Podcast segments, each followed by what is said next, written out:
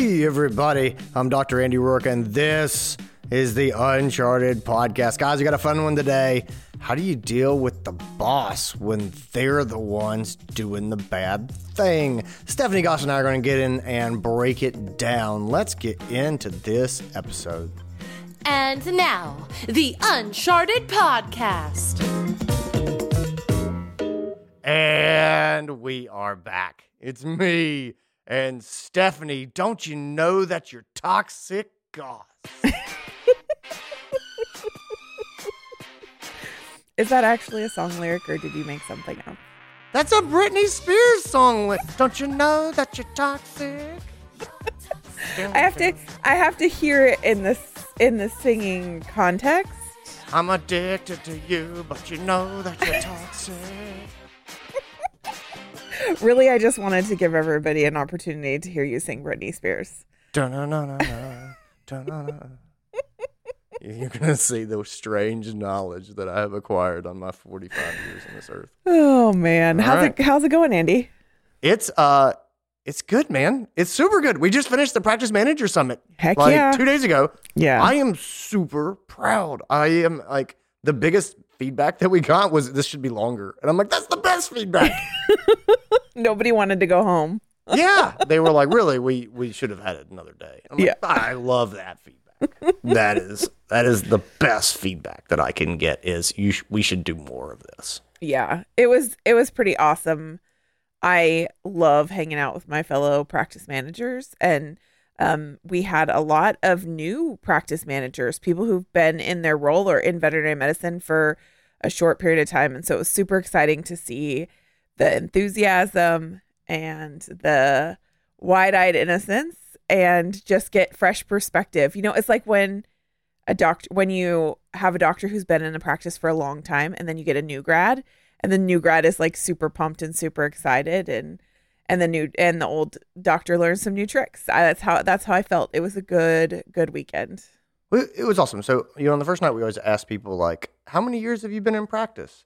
And it was just split. It was like 25, 16, 25, 30, you know, 22, 18. And then it was like one, 1.5, Six three, months. six months. And it was just like, I was like, this is like, how freaking awesome is it Yeah. for brand new people to come and work with people who've been doing this 20 years.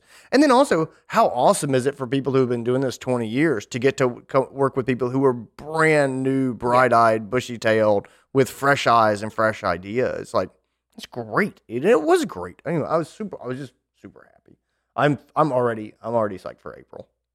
Yeah, me too. It's going to be awesome. And, you know, uh, we had something come in through the mailbag, and it's interesting because this same topic came up uh, at the conference, and we had a good conversation about this with some people that I was working with. And I thought, um, you know, this is such a this is such a great episode because I think I know I have struggled with this in the past. Um, I think it's a pretty common issue. So, do you want to dig into it?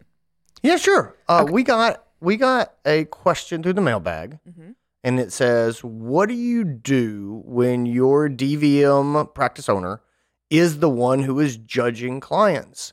As the manager, I want to set expectations that negative client talk is not okay. But what do I do when the practice owner is the one who does it, and in front of the team? How can I possibly hold them accountable when the practice owner doesn't follow the rules? Sincerely, non judgmental practice manager. We're going to call him in, NJPM, non judgmental practice manager. Yeah. I, thought I, I thought this was great. I thought this was a great question. Yeah. This is this is a hard one. And uh, and it's uh it is such a great question. I think a lot of people are struggling with um just overall um I've seen a lot a big uptick in posts with people struggling with negative client talk or negative feelings towards clients and I think um it's understandable. You know, we're going on a year of being in lockdown in some places and even the ones that are not on lockdown clients are irritated you know they're they're mad they're home their kids are home like they're experiencing the same pressures we are our teams are have been juggling this sustained pressure and, and stress for such a long period of time now everybody's grumpy Yeah. you know, and it's um it's becoming, you know, especially with clients not in the building, it's much easier. I I know I've caught myself um, you know, going, gosh, that client was such a jerk. And you don't think twice about it because there's nobody within earshot except for your team, right? Which Yeah. is a very slippery slope. And I think a lot of us are are fighting that. And so I think it's perfect timing to talk about this. Well, yeah, I agree with that. So let's lay down the the background in front of which this conversation takes place. It's global pandemic, Mm-hmm. you know, and one year into a global pandemic. Mm-hmm. You know what I mean? And it's the winter time. So it's like global pandemic and you can't really go outside. And I don't know about you. I, actually, I do know about you. You and I are both locked in our houses with our children. Yes. You know, like, and again, I'm not trying to, I love my kids. Uh, it's, it's been a year and, and, and they, you know how it is. Like they, uh, they get, they get crazy. And, uh, there's just I, there's just this there's just this general stress that we're all juggling with uh, or juggling. You know what i mean? And so yeah it, it's there's there's enough stress to go around. The clients are stressed which is affecting their behavior. And then our people are they have their own stress to be fair. Like they also have that same stress Mhm. and now they're responding to the stress of the clients as well. I, I, I, uh, that, that's the background. The next part of this is one step further forward. So in front of that background um, it is easy to have this mindset is it's just my team. Your team is the one that matters. You know like and being negative in front of the team is is uh, there's only one step further than that and that's being negative in front of the client about the client which is bad. It's true. It's true. Yeah. and and i think that that's i think that's the part that everyone struggles with the most and i'm glad you you open with that because everybody feels like it's my team. I feel comfortable with them. I can speak my mind. I can you know say what i'm thinking and that's great. And as a leader you still have to have a filter. And this is Yeah. probably the time. Yeah. It's no it's it's totally it's totally true. Like again it, it fits very much into our conversations that have seemed to come up a lot recently about like uh when, when the um in our i think it was our last uh, our next to last episode was uh and i took that personally and it's just about taking it personally. It's like uh are these people your friends? And Yeah. and part of it is you go they you can love them. You know you can be super friendly with them. At the same time if they were your friends then you just let your guard down and just say what you think. Right. Um but they're they're they're really not your friends. You know what i mean? Like in that you have a responsibility to lead them Yes. and to demonstrate the behaviors that you want the team to have. And those are responsibilities that you don't necessarily have when you're just hanging out with your friends. And so i i do think that we we have to hold on to that. And this is this is where discipline comes in for the leaders. Is like you have to be a sunshine warrior sometimes. Yeah. You know, you have to stand up and say, I am choosing to be positive and to demonstrate positivity. And uh, you know what I mean? And like, and it takes grit yeah to be the person who doesn't bash this, you know, disruptive client sometimes. But, but you have to, you have to pick it up and you have to carry that torch. And so I understand how people can fall off that wagon. In fact, I would say the default is to fall off that wagon Mhm. when you know, we're in a pandemic and everyone is stressed. Is like the normal state, I think, for most of us is to be critical of other people and to, you know, and to get angry easily. It takes conscious effort to fight against that. And so I get it. It it still requires us to step up. Yeah. And well, and I think I think from a leadership perspective, right? I can completely understand where a practice owner any any doctor in a leadership position, a manager, um really anybody who's been leading their team through this time of sustained stress, I totally get where they're like I'm tired. I'm tired of being positive. I'm tired of being the one to set the example and and and choose positivity over and over and over again cuz you know what? I want to be grumpy. The clients are grumpy. I'm dealing with you know grumpy salespeople. All of all of the things, and so it's a really hard choice. But it doesn't Mhm. mean that we can stop making it. And that's. But I empathize tremendously because there are days where I just want to say no. I don't want to Yeah. call another grumpy client. I don't. I don't want to go talk to the person who's banging at the front door because we won't let them in the lobby. Like I just, you know, I just don't. So I Yeah. I totally empathize where um it is a struggle to make that choice yeah. over and over and over again. the first call to action for me for the day Mhm. is I, I I want everyone out there to pause this podcast and go to the sunshine warrior in your practice who is the person who is determined to be positive Mhm. and who is always that light of positivity even when other people don't want positivity and just say thank you. Just just say i love that you are always positive and you always have a good face on and you always um, you know try to help keep our culture positive. And i know that that takes effort and i want you to know i recognize it. and thank you I love that. I I think that I I think that that's important. I've definitely done that with my practices. Those people who are always smiling, it takes work to smile. Mhm. And I, I think just stopping sometimes to say, hey, and this is the feedback model, right? Hey, can I talk to you real quick? When I look around and you are always smiling, I want you to know that I notice that. and I know other people notice that. And it's a small thing, but it's an important thing. And I think that it is a constant upward pressure on our culture, Mhm. making us better and making us better people, and thus helping us take better care of our clients. And I just want you to know that uh, it's appreciated. Thank, thank you for, thank you for what you do. Thanks for, thanks for having that attitude. I love that. And it's just feedback. And well, all that does is it just it encourages them to continue to fight the fight. you know, like Mhm. it's it's awesome. So anyway, all right, that's it, understandable how people slip off the bandwagon. This is really easy to do, Yeah. but you do have to fight the fight, right? Because let's talk about what happens if you don't.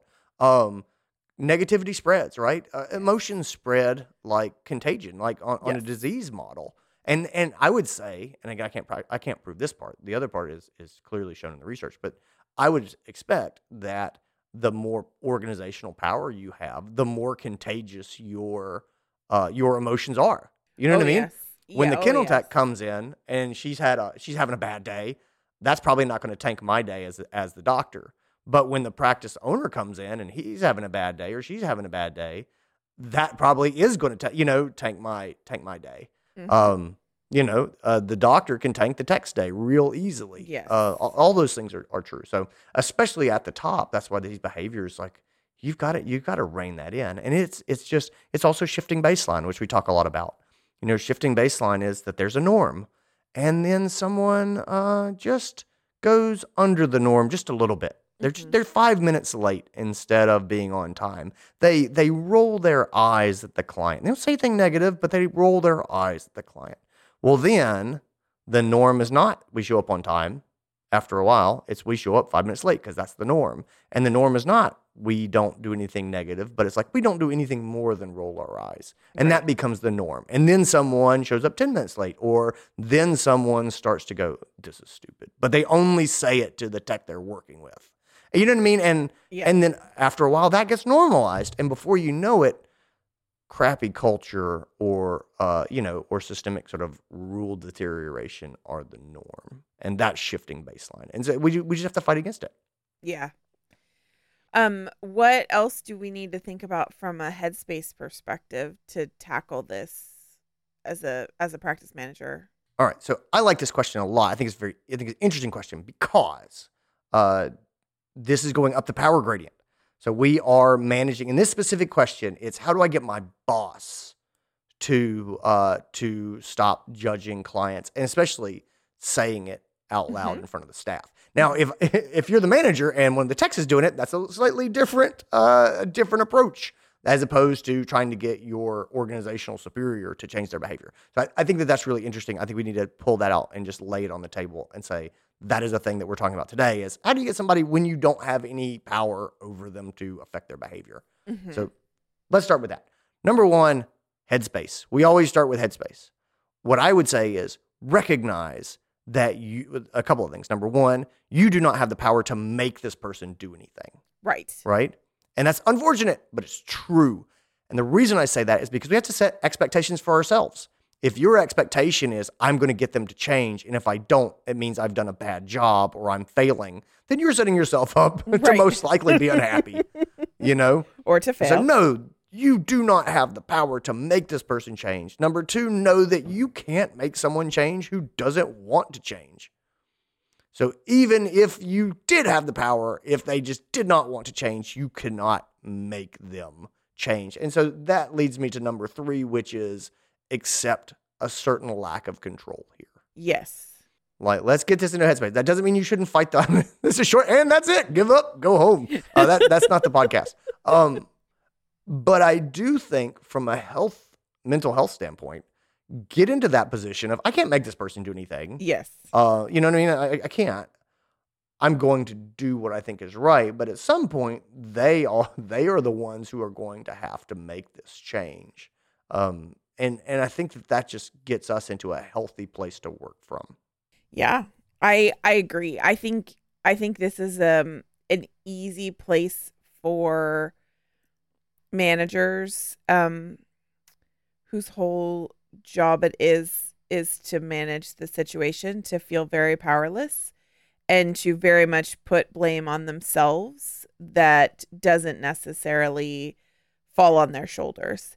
And I I know I have been in this seat and felt this uh felt this struggle where you are blaming yourself for something that you can't control. And so I think just the simple um you know acceptance of the lack of control and knowing that you can't change somebody who doesn't want to change is really important. Like you said, it doesn't it doesn't mean you give up. It doesn't mean you don't address the situation, but you got to give yourself a little bit of grace here. And yes, uh, that I love that you that you said that. You've got to give yourself a little bit of grace here, right? Um, it'll also help you be more effective in the next part, right? Yes. And so, still in the headspace. It's funny. So I, I would I would do I would do lectures, and people would ask me stuff like this, you know, at, at the at these at the conferences or at workshops or whatever. And it was always interesting because someone would say, you know, I, had- I got to talk to my boss about this or the practice owner about this. And 80% of the people in the room would be like, oh, yeah. And 20% of the people in the room would roll their eyes and go, I would just tell them. I would just tell them, look, you got to suck it up, Buttercup. You cannot be, you know, venting and complaining. You need to put your big girl panties on and handle this with a smile and not whine in front of the staff. And I'm not kidding. Like that, that's what they would, that's what they would say. Uh-huh. And you can imagine those managers saying that. And I thought yeah. about that a lot because they're right. Like that is what they would say. Yeah. And the truth is, for them, it would probably work.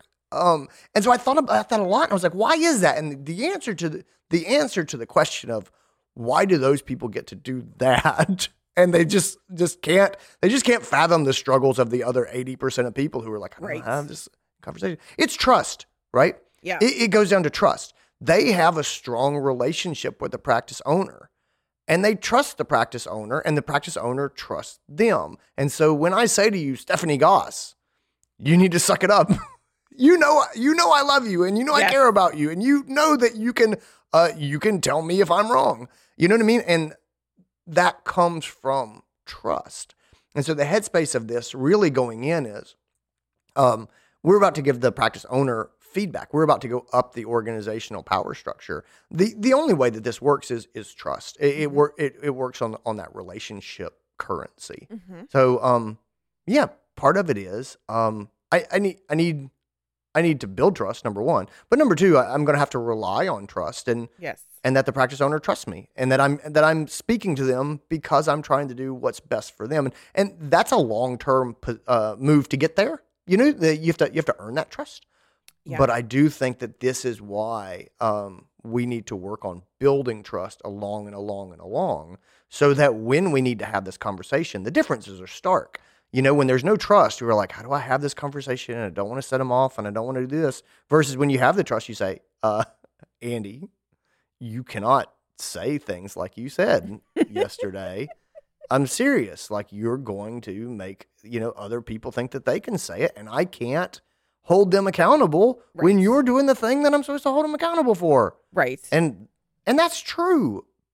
But that does come from trust and so that is the long-term underpinnings of this. Yeah, I I love that. I have uh since my very first practice, I have always operated with kind of a set of rules or agreements that the team has made with each other. And um I love uh one of the foundational rules for my teams which actually came from my practice owner boss at my first clinic. And it it is um say what you need to say as long as it uh, lives up to our mission and our vision and is uh, supporting of what we have agreed to as a team. And so, you know, you were saying you could imagine those managers saying, "Put on your big girl panties and suck it up." Like I, I have been in that position where I have because of those rules being in place and like you said building the trust and the foundation and having that relationship currency to be able to look at my practice owner and say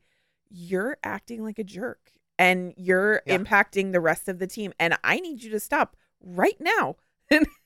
and Yeah. and and just say what needs to be say needs to be said and when they're like, "Oh, no, I'm not."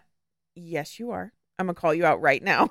like Yeah. this, is, this is a rule that we have. This is an agreement we have in place. You are impacting them and here's how you're impacting them. And those kind of conversations only work like you said when you have that foundation of trust and you have the ability to have that relationship currency and be able to just say what needs to be said because in that moment they're no different than any other member of the team they're you know they are a part of the whole and they are impacting everybody else and so of course you have to say something to them about it Yeah. No, I, I, I think that's that's a hundred percent true, and like that's one of the benefits of having that relationship. You Yep. know, it, it, it really is. It's just so funny, like when you have trust in a relationship.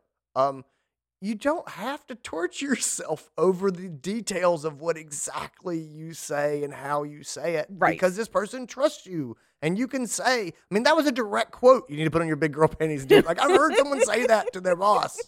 And the boss was like, fine. And she just went and did it. And I was like, okay, that worked. but it only worked because there was five years of history behind it, right you know, to, to make it happen. So I, I don't know. I, and for the person who's new in their job and they're like, this is not helpful, Andy. I don't have five years of trust. Um, this is why we work on listening and communicating and being supportive Yeah. every single day so that when things like this come up we, you just ace them it's so funny. It's like uh, you know we we talk to people about uh, getting out of jams and how to handle these hard situations. And the people who are really good communicators always kind of go is that is that a thing that people struggle with? Mhm, and, mhm. and it's it's because they don't have those problems because they've built this relationship and then as soon as the first thing starts to happen they just go yeah look that's not that's a no-go. That's not Right. that's not Right. that's not acceptable. Let's not do that again. And and it just didn't get to be this point because they have that relationship. So i don't know. I, I feel like we've gone on, uh, on along enough about this but the, the answer to making all of this easy is trust. So that you say look you know i you know i am i am ride or die. You know that i have got your back and i want you to be successful and i want us to succeed i need you to do- stop being a jerk I need you to stop. I need you to stop being a jerk. And and and have that relationship to where the Right. person goes, "Ah, okay, all right.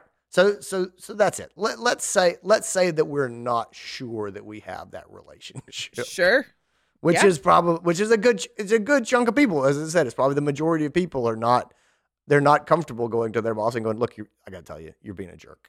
Mhm. I just need you to hear that.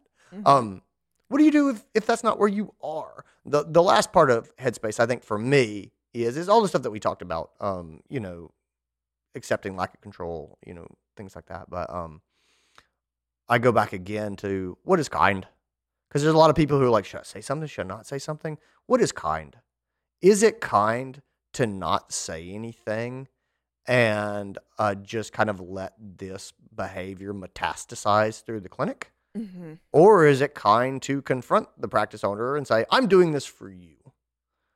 I am here because I do not want this to become a thing that uh, makes your practice uh, toxic or crappy, you know? And so the kindest thing that you can do is just talk to them. Well, and I think on another side of the kindness scale, nobody wants to work in a practice where there's negativity all the time. And it it's like um you know, it's it goes back directly to what you were talking about in the beginning, Andy, when you were talking about shifting baseline. If we allow the baseline of attitude towards clients to shift, even temporarily, it becomes easier and easier to be negative about other things. Like in the moment, right? It's the client who was rude on the phone, and everybody can understand that. But when that has become the new baseline, then it's something else that seems similar and then it's contagious and it spreads really really easily. And so I know I even even if I wasn't in a position of um power within the clinic or in a leadership role, I don't want to work somewhere where everybody is mad all the time or Mhm. everybody's irritated and snapping at each other.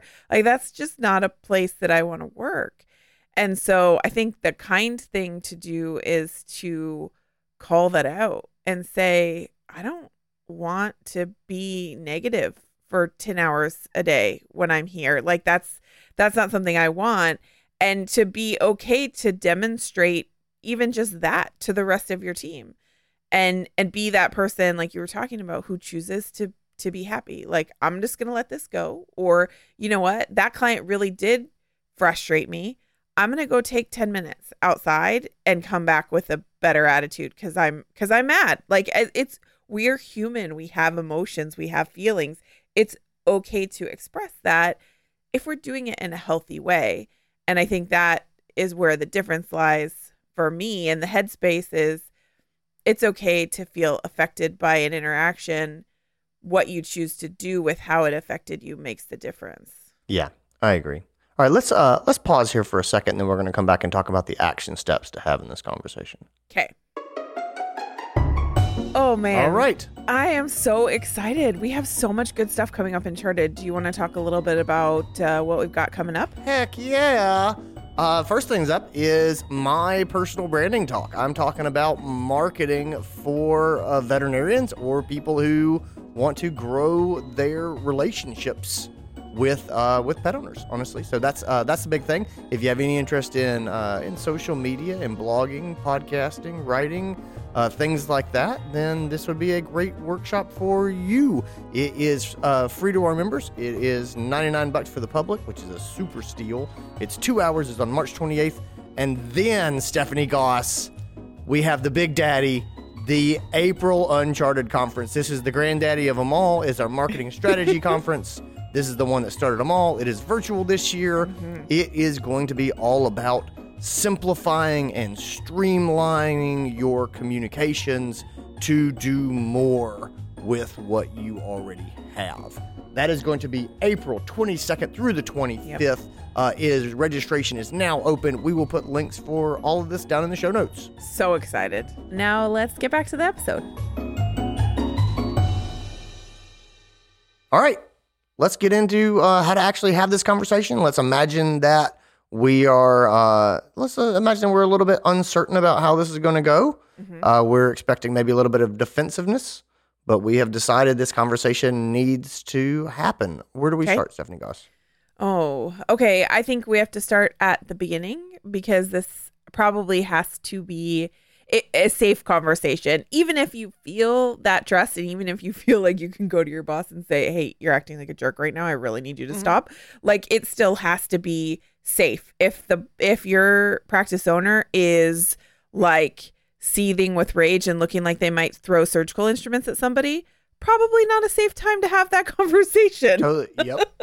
yep. That's true. And ba- ba- the basics of this, right? Like, set yourself up for success. Yeah. I mean, I've worked. I worked for a practice owner one time that was not a morning person, and I just didn't talk to her about anything of consequence until after lunch. Yep. And I just, you know, Yeah. I just, I just knew that she was going to, she was going to put on a, a happy face for the clients, and then kind of just be a grump uh, behind the scenes and drink her coffee, and you know, Yes. probably after lunch she was going to be back to her regular self. And I just planned The other thing is, is she would get hangry too. So it's like, man, talk to her after lunch when she's just Right. eating, and you know, and uh, and she's awake. Like that was just the that was just the time Yes. that I would talk to her about things that she might not like. and just set yourself up for success. I love that you I love that you say that. There have been plenty of times where I have walked in in the morning with a cup of coffee in my hand and handed it to someone and said, "I I need to talk to you about something. Uh, you know, I need to talk to you." And I will tell them what. Like, I need to talk to you about this interaction you had with the client yesterday or what the issue is. Um, I know that you're not a morning person, so I need you to drink this and then and then we'll give it an hour and then let's sit down and have have a conversation or come find me when the caffeine is kicked in and let's have this conversation like bribes are bribes are okay in this situation i am not above bribery here No, it's just the basics of setting yourself up for success in a Yeah. conversation, right? So safe conversation. Uh, I, can you smile? Can you sit next to the person? This this falls into um, are they are they in a good mood?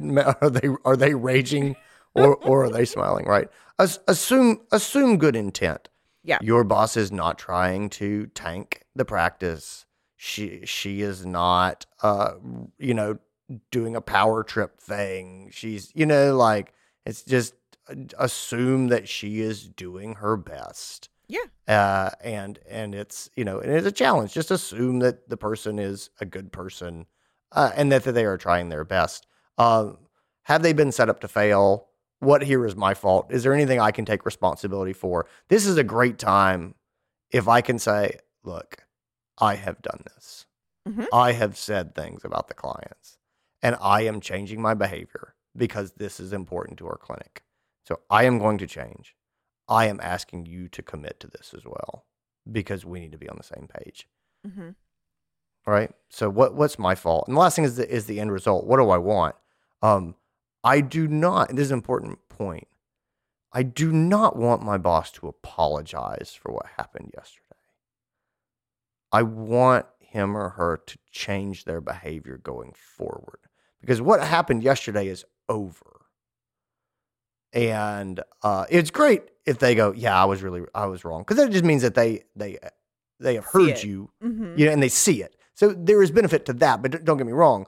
But my goal for the conversation is not to make this person apologize. Yeah. It is number one to get them to change their behavior going forward. And then number two, if they feel so inclined, it would be great if they said guys said to the team, Hey guys, yesterday I did this thing.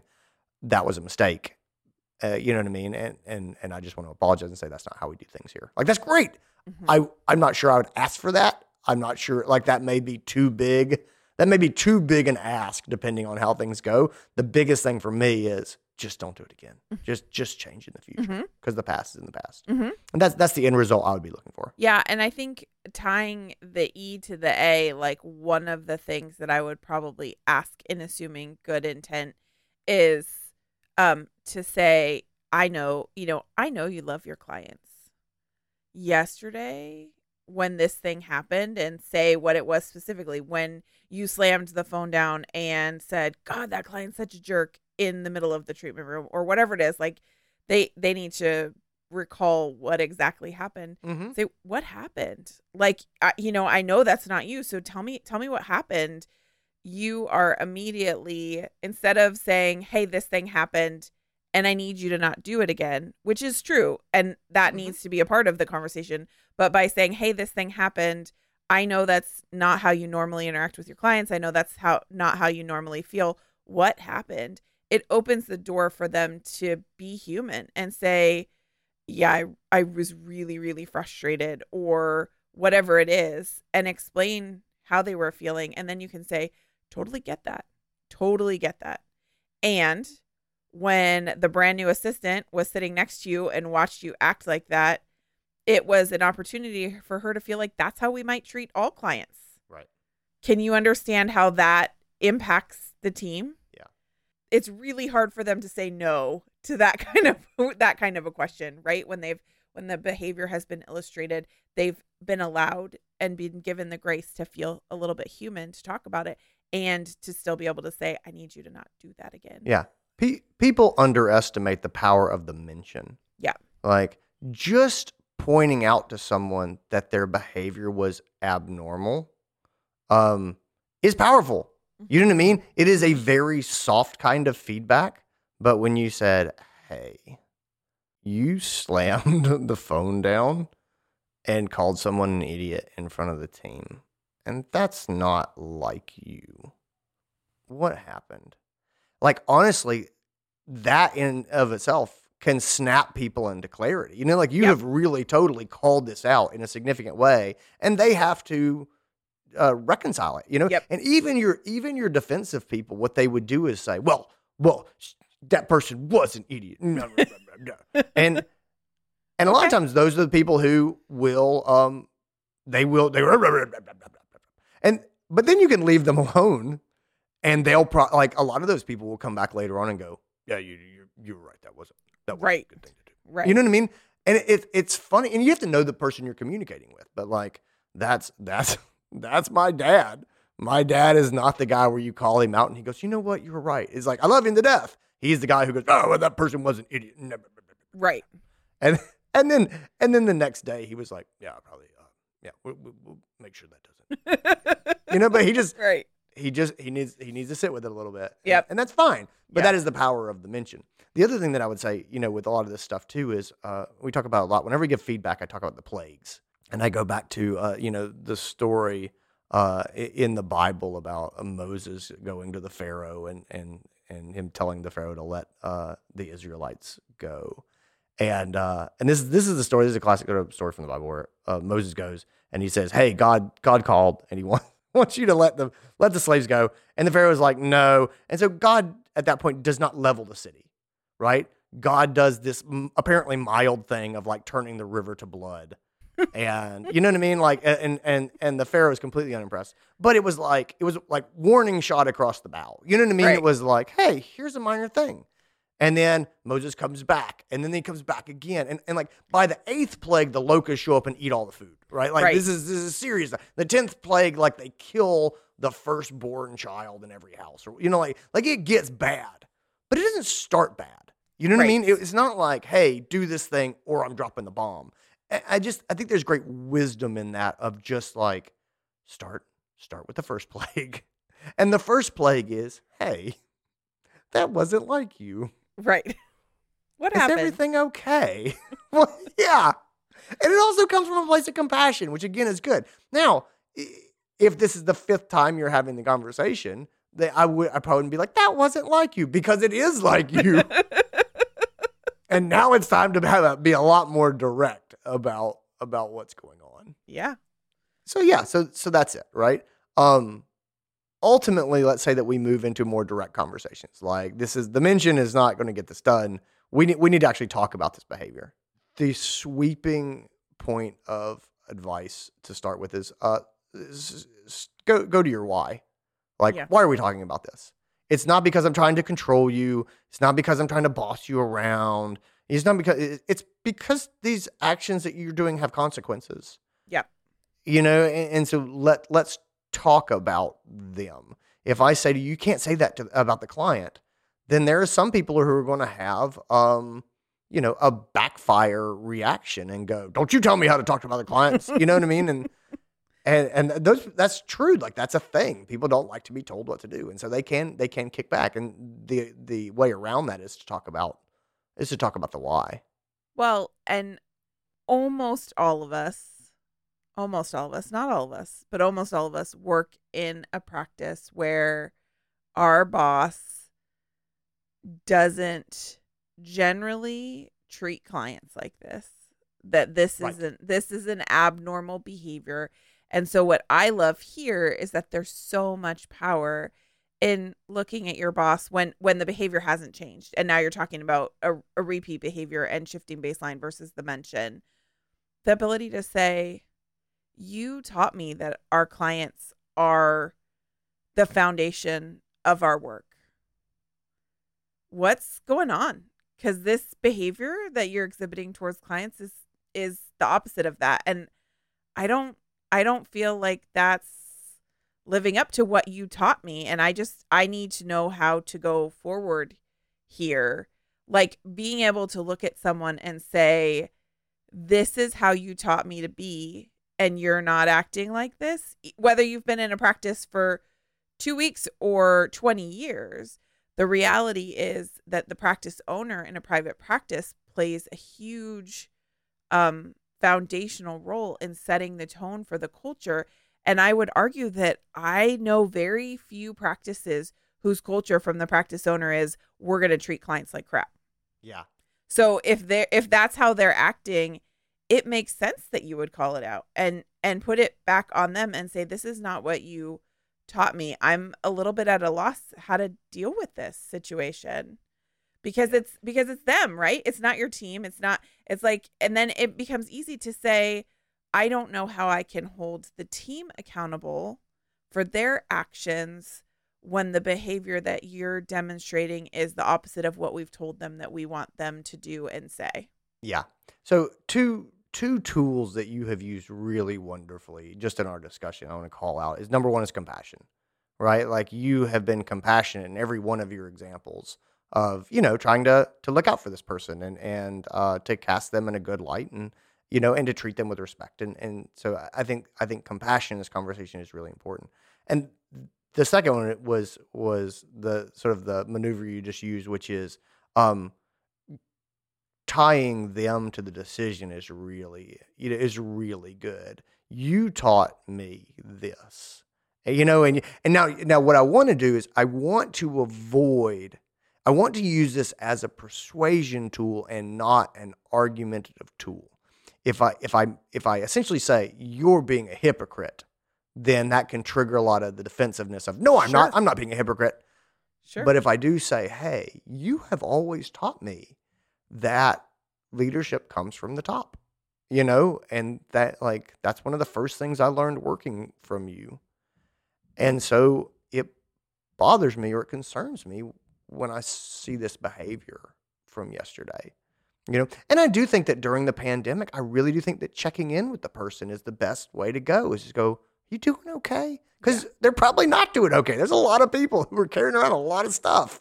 And so, yeah, and I think that goes back to the compassion. But I, re- I really do like that. If you can go to someone and point out their own behaviors to them as a reason, um, you know, uh, to not do what they're doing now, I, that tends to be powerful. I, I do think that that's a way that you that you reach people is to say, you know, I learned this from you, and you taught me this, or you know, one of the things I've always noted, noticed about you, or I've always respected about you, or that I've always thought you have done well is this thing. And yesterday, you did the opposite of that thing, and I, I want to, I just want to check in with you. That that's really good because you're not coming as an outside uh, law enforcement force. right. You're essentially saying you seem to be going against your own beliefs here and that's a really neat sort of persuasive tool if, if you if you do it right Well, and the other piece of it is I think it it um the other tool that you have is playing to what they care about. Just like you said, start with the why. What the practice owner cares about matters. And so having the conversation in the context of what matters to them is so, so important. And so to say, I know that our clients are important to you. I know that how we treat them matters and that's why this worries me. Mm. It it states it it pulls out immediately the things that are important to them. And if someone points out something that is important to you, something that is a core value or a core belief for your practice, it's really hard to stare that in the face and not say, "Oh man, I didn't think about I didn't think about it that way." Like that's that's a pretty that's a pretty broad uh board to get hit in the head with, right? if, mm-hmm. if someone looks Yeah. at you and says, "This is something that you care about and you're not demonstrating that that in this moment." It's that smack upside the head sometimes, but in a very gentle, I'm not trying to hurt you, but I need you to wake up kind of way. right well everybody's got priorities you know what i mean everybody's got priorities and so if you're talking to someone and their priority their number one priority is patient care then let's talk about how bashing clients uh, undermines patient care because it does.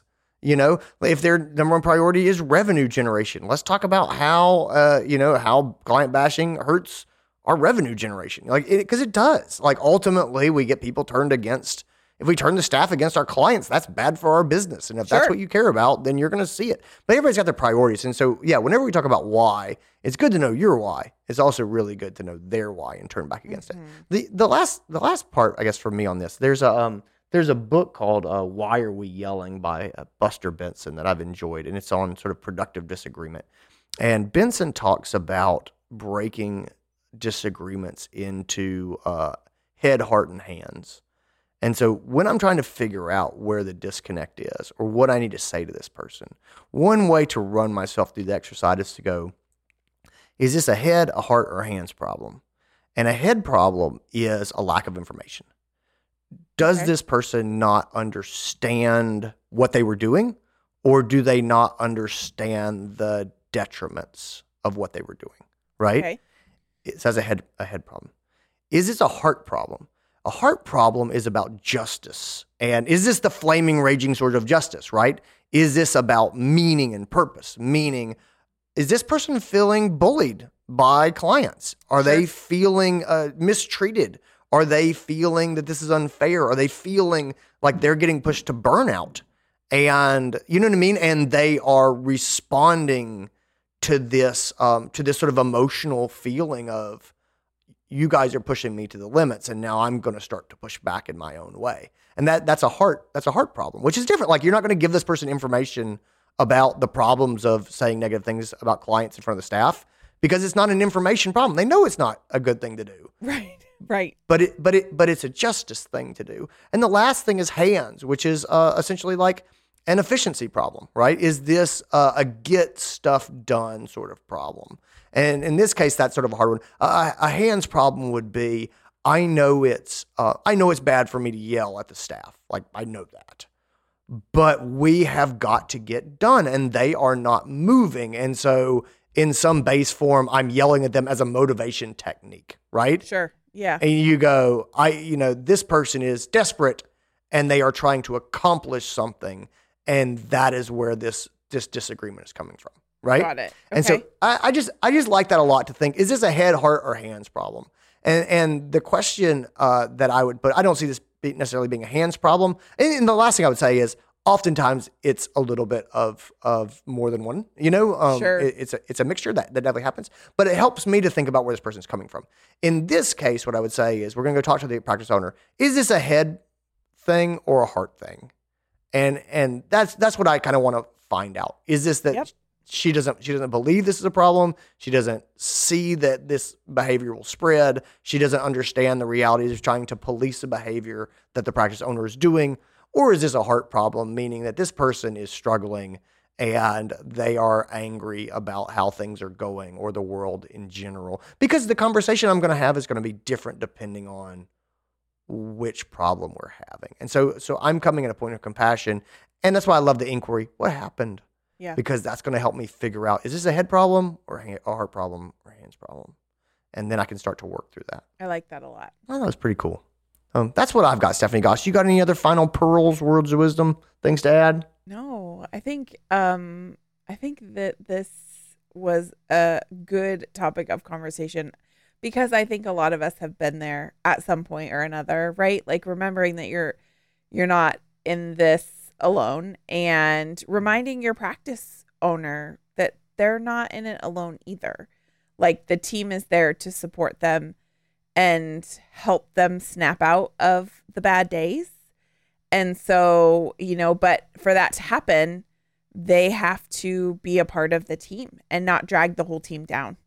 And so, you know, having having that conversation, reminding them that they're a part of the whole, giving them a break if they need a break. Like this goes for the whole team, but especially the practice owners right now are carrying the weight of the world on their shoulders. And I know so many of them where the last time that they took a day off was a month and a half ago. Like maybe it's just saying, hey, I see you, I see this happening, listening to what they have to say, and then saying, I really feel like a day off would do you a lot of good. Like, let's figure out how to move the schedule around and make that happen, especially if you're a solo practitioner or you've only got, you know, one associate. Like, those practice owners are carrying so much weight right now. And so just being their ally as the manager and saying, What can I do to support you? And it may be that you can't do anything. It may be that they've got stuff going on at home or there's personal stuff that's unrelated to the clinic that is affecting this behavior. But knowing what that is and knowing what you can do to try and make their job easier goes a long way when it comes to the concept of managing up and trying to impact your boss's behavior. I love it.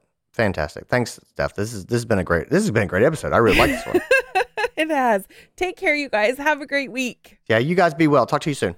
All right. Well, I hope that was uh, useful. I hope that was enjoyable. I hope you got something out of it. As always, if you did, uh, and share the podcast with your friends. It means the world to us. Uh, you know, rate and review, subscribe, do all the stuff that people ask you to do. Uh, mostly take care of yourself. Be well. Uh, be happy. Be good. Know that the work you do matters and know that you matter. I'll see you guys next week. Bye.